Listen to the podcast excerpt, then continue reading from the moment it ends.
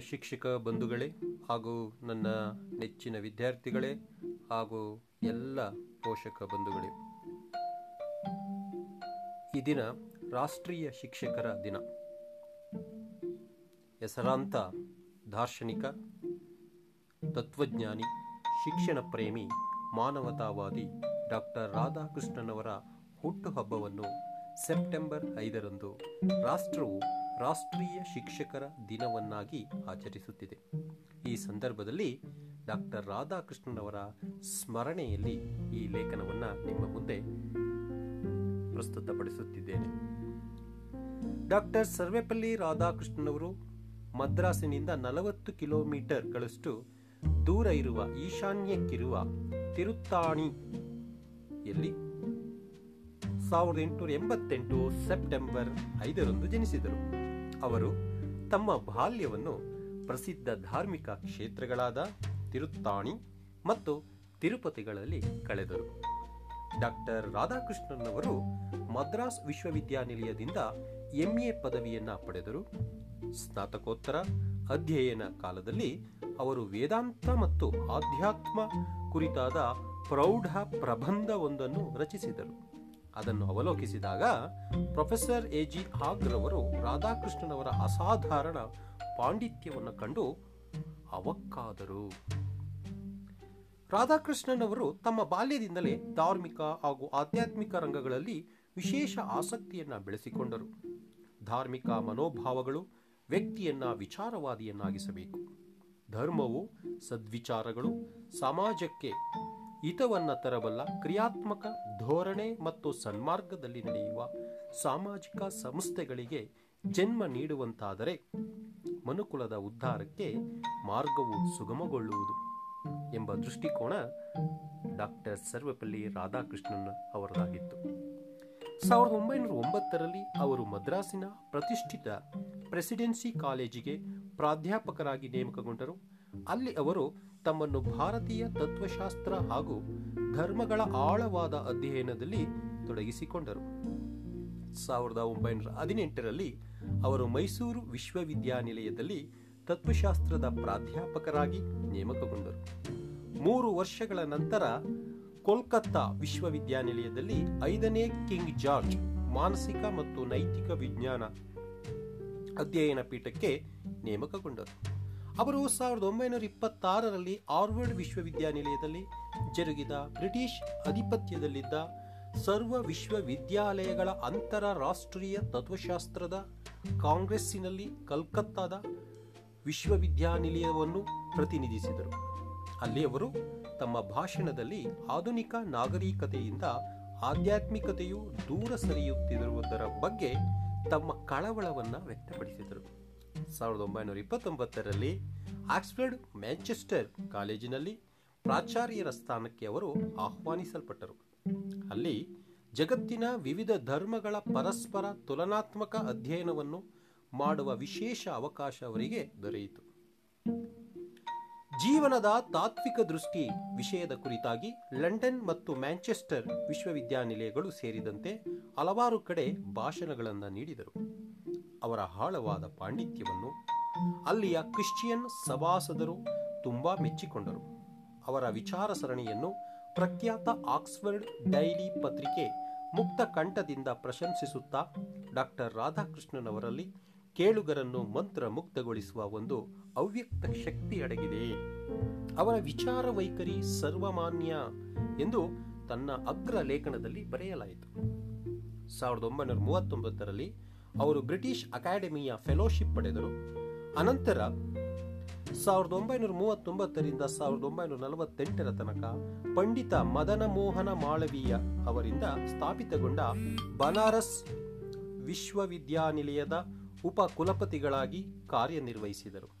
ಮುಂದಿನ ವರ್ಷಗಳಲ್ಲಿ ಭಾರತದ ರಾಷ್ಟ್ರೀಯ ಹಾಗೂ ಅಂತಾರಾಷ್ಟ್ರೀಯ ವ್ಯವಹಾರಗಳಿಗೆ ಸಂಬಂಧಪಟ್ಟಂತೆ ಹಲವಾರು ಅಧಿಕಾರ ಸ್ಥಾನಗಳಲ್ಲಿ ಕಾರ್ಯನಿರ್ವಹಿಸಿದರು. ಸಾವಿರದ ಒಂಬೈನೂರ ನಲವತ್ತೆರಡರ ಕ್ವಿಟ್ ಇಂಡಿಯಾ ಚಳುವಳಿಯ ಕಾಲದಲ್ಲಿ ಈ ವಿಶ್ವವಿದ್ಯಾನಿಲಯವನ್ನು ಯುದ್ಧದ ಗಾಯಾಳುಗಳ ಆಸ್ಪತ್ರೆಯನ್ನಾಗಿ ಮಾಡುವ ನಿರ್ಧಾರಕ್ಕೆ ಬ್ರಿಟಿಷರು ಬಂದರು. ಆಗ ಡಾಕ್ಟರ್ ರಾಧಾಕೃಷ್ಣನ್ ಅವರು ವೈಸ್ರಾಯ್ ಲಿನ್ ಲಿತ್ ಗೋ ಅವರಲ್ಲಿ ವಿಷಯವನ್ನು ಪ್ರಸ್ತಾಪಿಸಿ ವಿಶ್ವವಿದ್ಯಾನಿಲಯವನ್ನು ಆಸ್ಪತ್ರೆಯನ್ನಾಗಿ ಪರಿವರ್ತಿಸದಂತೆ ಅವರ ಮನವೊಲಿಸಿದರು. ಇದರ ಪರಿಣಾಮವಾಗಿ ಗವರ್ನರ್ ಸರ್ ಮೋರಿಸ್ ಹ್ಯಾಲೆಟ್ ಅವರು ವಿಶ್ವವಿದ್ಯಾನಿಲಯಕ್ಕೆ ಸರ್ಕಾರವು ಕೊಡುತ್ತಿದ್ದ ಧನ ಸಹಾಯವನ್ನು ನಿಲ್ಲಿಸಿದರು. ಆದರೆ ಡಾಕ್ಟರ್ ರಾಧಾಕೃಷ್ಣನ್ರವರು ವಿಚಲಿತರಾಗದೆ ದಾನಿಗಳಿಂದ ಹಣ ಸಂಗ್ರಹಿಸಿ ವಿಶ್ವವಿದ್ಯಾನಿಲಯದ ಕೆಲಸ ಕಾರ್ಯಗಳು ನಿರಂತರವಾಗಿ ಮುಂದುವರಿಯುವಂತೆ ಮಾಡಿದರು. ದೇಶದ ಸ್ವತಂತ್ರ ಪಡೆದ ನಂತರ ಸಾವಿರದ ಒಂಬೈನೂರ ನಲವತ್ತೆಂಟರಲ್ಲಿ ಡಾಕ್ಟರ್ ರಾಧಾಕೃಷ್ಣರವರು ವಿಶ್ವವಿದ್ಯಾನಿಲಯ ಶಿಕ್ಷಣ ಸಮಿತಿಗೆ ಅಧ್ಯಕ್ಷರಾಗುವಂತೆ ವಿನಂತಿಸಲಾಯಿತು. ಭಾರತದ ಮೂಲ ಅವಶ್ಯಕತೆಗಳನ್ನು ಗಮನದಲ್ಲಿರಿಸಿಕೊಂಡು ಶಿಕ್ಷಣ ಪದ್ಧತಿಯಲ್ಲಿ ಹಲವಾರು ಬದಲಾವಣೆಗಳನ್ನು ಡಾಕ್ಟರ್ ರಾಧಾಕೃಷ್ಣನ್ ಅವರು ಅವರ ಸಮಿತಿ ಸೂಚಿಸಿತು. ಸಾವಿರದ ಒಂಬೈನೂರ ನಲವತ್ತೊಂಬತ್ತರಲ್ಲಿ ಡಾಕ್ಟರ್ ರಾಧಾಕೃಷ್ಣನ್ ಅವರು ಸೋವಿಯತ್ ಯೂನಿಯನ್ಗೆ ರಾಯಭಾರಿಯಾಗಿ ನೇಮಕಗೊಂಡರು, ಅಂದರೆ ರಷ್ಯಾಕ್ಕೆ. ಆಗ ಕಮ್ಯುನಿಸ್, ಕಮ್ಯುನಿಸಂ ಕಟ್ಟಾ ನೇತಾರ ಜೋಸೆಫ್ ಸ್ಟಾಲಿನ್ ಸೋವಿಯತ್ ಯೂನಿಯನ್ ಅಧ್ಯಕ್ಷರಾಗಿದ್ದರು. ತತ್ವಶಾಸ್ತ್ರ ನೋರ್ವ ಸರ್ವಾಧಿಕಾರಿಯೊಂದಿಗೆ ಹೇಗೆ ವ್ಯವಹರಿಸಬಲ್ಲ ಎಂದು ರಾಜಕಾರಣ ಪಟುಗಳು ಹುಬ್ಬೇರಿಸಿದರು. ಒಮ್ಮೆ ಸ್ಟಾಲಿನ್ ರವರು ಡಾಕ್ಟರ್ ರಾಧಾಕೃಷ್ಣನರನ್ನು ಕ್ರೆಮ್ಲಿನ್ಗೆ ಆಹ್ವಾನಿಸಿದರು. ಸ್ಟಾಲಿನ್ ರವರನ್ನು ಕುರಿತು ಡಾಕ್ಟರ್ ರಾಧಾಕೃಷ್ಣನ್, ನಮ್ಮ ಭಾರತವನ್ನು ಹಿಂದೆ ನಾಲ್ದೆಸೆಗಳಲ್ಲೂ ಪ್ರಸಿದ್ಧನಾಗಿದ್ದ ಚಕ್ರವರ್ತಿಯೋರ್ವ ಆಳಿದ್ದನು ಆತ ತನ್ನ ವೈರಿಗಳ ವಿರುದ್ಧ ರಕ್ತದ ಕೋಡಿಯನ್ನೇ ಹರಿಸಿ ವಿಜಯ ಪತಾಕೆಯನ್ನು ಹಾರಿಸಿದನು. ಆದರೆ ನಂತರ ವೈರಾಗ್ಯ ತಳೆದು ಸನ್ಯಾಸವನ್ನು ಸ್ವೀಕರಿಸಿದನು. ಅವನೇ ಅಶೋಕ ಸಾಮ್ರಾಟ, ಅಶೋಕ ಚಕ್ರವರ್ತಿ. ನೀವು ಕೂಡ ಬಲಪ್ರಯೋಗದ ಮೂಲಕ ಅಧಿಕಾರದ ಗದ್ದುಗೆಯನ್ನು ಏರಿರುವಿರಿ. ಮುಂದೆ ಏನಾಗುವುದೋ ಎಂದು ಸ್ಟಾಲಿನ್ ಮುಗುಳ್ನಗುತ್ತಾ ನಾನು ಐದು ವರ್ಷಗಳನ್ನು ಧರ್ಮಾಧ್ಯಯನ ಶಾಲೆಯಲ್ಲಿ ಕಳೆದಿರುವೆ ಎಂದರು. ಸಾವಿರದ ಒಂಬೈನೂರ ಐವತ್ತೆರಡರಲ್ಲಿ ಭಾರತಕ್ಕೆ ಮರಳುವ ಕೆಲ ದಿನಗಳ ಮೊದಲು ಸ್ಟಾಲಿನ್ ರವರು ರಾಧಾಕೃಷ್ಣನ್ ಅವರನ್ನು ಪುನಃ ಕರೆದರು. ಸ್ಟಾಲಿನ್ ರವರು ತೀರಾ ಅಸ್ವಸ್ಥರಾಗಿದ್ದರು. ಅವರ ಮುಖ ಊದಿಕೊಂಡಿತ್ತು. ರಾಧಾಕೃಷ್ಣನ್ ರವರು ಅವರ ಕೆನ್ನೆಯನ್ನು ತಟ್ಟಿದರು. ಬೆನ್ನಿನ ಮೇಲೆ ಕೈ ಇರಿಸಿ ಪ್ರೀತಿಪೂರ್ವಕ ಮಾತನಾಡಿಸಿದರು. ಆಗ ಸ್ಟಾಲಿನ್ ಹೀಗೆಂದರು. ನನ್ನನ್ನು ಎಲ್ಲರೂ ಒಬ್ಬ ರಾಕ್ಷಸನನ್ನಾಗಿ ಪರಿಗಣಿಸಿದ್ದಾರೆ. ನನ್ನನ್ನು ಮಾನವನನ್ನಾಗಿ ಕಂಡ ಪ್ರಥಮ ವ್ಯಕ್ತಿ ನೀವೇ. ನೀವು ನಿಮ್ಮ ದೇಶಕ್ಕೆ ಮರಳುತ್ತಿದ್ದೀರಿ, ನನಗೆ ದುಃಖ ಉಮ್ಮಳಿಸುತ್ತಿದೆ ನೀವು ಇನ್ನೂ ಹಲವು ವರ್ಷ ಬದುಕಬೇಕು. ನಾನಂತೂ ಇನ್ನೂ ಹೆಚ್ಚು ಸಮಯ ಬದುಕಲಾರೆ. ಸ್ಟಾಲಿನ್ ಆರು ತಿಂಗಳ ನಂತರ ನಿಧನರಾದರು. ಭಾರತ ರಷ್ಯಾಗಳ ಸುಮಧುರ ಬಾಂಧವ್ಯಕ್ಕೆ ಕೊಂಡಿಗಳನ್ನು ಬೆಸೆದ ಡಾಕ್ಟರ್ ರಾಧಾಕೃಷ್ಣನ್ ರವರು ಹೀಗೆ ಮಹಾ ಮಾನವತಾವಾದಿಯಾಗಿ ಮೆರೆದರು. ಡಾಕ್ಟರ್ ರಾಧಾಕೃಷ್ಣನ್ರವರು ಉಪರಾಷ್ಟ್ರಪತಿಗಳಾಗಿ ರಾಜ್ಯಸಭೆಯ ಅಧ್ಯಕ್ಷತೆಯನ್ನು ವಹಿಸುತ್ತಿದ್ದರು. ಬಿಸಿ ಚರ್ಚೆಗಳು ನಡೆಯುತ್ತಿದ್ದಾಗ ಪರಿಸ್ಥಿತಿಯ ಉದ್ವಿಗ್ನತೆಯನ್ನು ಕಡಿಮೆ ಮಾಡುವುದಕ್ಕಾಗಿ ಸಂಸ್ಕೃತ ಶ್ಲೋಕಗಳನ್ನು, ಬೈಬಲ್ ಕಥೆಗಳನ್ನು, ತತ್ವಶಾಸ್ತ್ರದ ಉದಾಹರಣೆಗಳನ್ನು ನೀಡುತ್ತಿದ್ದರು. ಅವರ ಮಾತುಗಳನ್ನು ಕೇಳುವುದೇ ಸಭಿಕರಿಗೊಂದು ಅಪೂರ್ವ ಅನುಭವವಾಗಿತ್ತು. ಅವರು ರಾಜ್ಯಸಭೆಯ ವ್ಯವಹಾರಗಳನ್ನು ಸದಸ್ಯರೆಲ್ಲರೂ ಒಂದೇ ಕುಟುಂಬದ ಸದಸ್ಯರೇನೋ ಎಂಬ ಕೌಟುಂಬಿಕ ಭಾವನೆಯುಂಟಾಗುವಂತೆ ಮಾಡುತ್ತಿದ್ದರು ಎಂದು ನೆಹರೂರವರು ಅಭಿಪ್ರಾಯಪಟ್ಟಿದ್ದರು. ಪ್ರಿಯ ಬಂಧುಗಳೇ, ರಾಧಾಕೃಷ್ಣ ರಾಷ್ಟ್ರಪತಿಯಾಗಿದ್ದಾಗ ಅವರಿಗೆ ಬರುತ್ತಿದ್ದ ಸಂಬಳ ಹತ್ತು ಸಾವಿರ ರೂಪಾಯಿ. ಅದರಲ್ಲಿ ಎರಡು ಸಾವಿರದ ಐನೂರು ರೂಪಾಯಿಗಳನ್ನು ತಾವಿಟ್ಟುಕೊಂಡು ಉಳಿದ ಏಳು ಸಾವಿರದ ಐನೂರು ರೂಪಾಯಿಗಳನ್ನು ಸರ್ಕಾರದ ಖಜಾನೆಗೆ ಮರಳಿಸುತ್ತಿದ್ದರು. ಎಷ್ಟು ಸರಳವಾದ ಬದುಕು ನೋಡಿ. ಸಾವಿರದ ಒಂಬೈನೂರ ಐವತ್ನಾಲ್ಕರಲ್ಲಿ ಭಾರತ ಸರ್ಕಾರವು ಅವರಿಗೆ ಭಾರತ ರತ್ನ ನೀಡಿ ಗೌರವಿಸಿತು. ಅದೇ ಸಮಯ ಅವರು ಎಂಟುನೂರ ಎಂಬತ್ತ ಮೂರು ಪುಟಗಳ ತತ್ವಶಾಸ್ತ್ರದ ಗ್ರಂಥವು ಅಮೆರಿಕಾದಲ್ಲಿ ಬಿಡುಗಡೆಗೊಂಡಿತ್ತು. ಸಾವಿರದ ಒಂಬೈನೂರ ಐವತ್ತಾರರಲ್ಲಿ ಅವರು ಪತ್ನಿಯನ್ನು ಕಳೆದುಕೊಂಡರು. ಎರಡು ಅವಧಿಗಳ ಕಾಲ ಉಪರಾಷ್ಟ್ರಪತಿಗಳಾಗಿದ್ದ ಡಾಕ್ಟರ್ ರಾಧಾಕೃಷ್ಣನ್ ರವರು ಸಾವಿರದ ಒಂಬೈನೂರ ಅರವತ್ತೆರಡರಲ್ಲಿ ಭಾರತದ ರಾಷ್ಟ್ರಪತಿಗಳಾದರು. ಅವರ ಕಾಲದಲ್ಲಿಯೇ ಸಾವಿರದ ಒಂಬೈನೂರ ಅರವತ್ತೆರಡರ ಭಾರತ ಚೀನಾ ಯುದ್ಧ, ಸಾವಿರದ ಒಂಬೈನೂರ ಅರವತ್ತೈದರ ಭಾರತ ಪಾಕಿಸ್ತಾನ ಯುದ್ಧಗಳು ನಡೆದವು.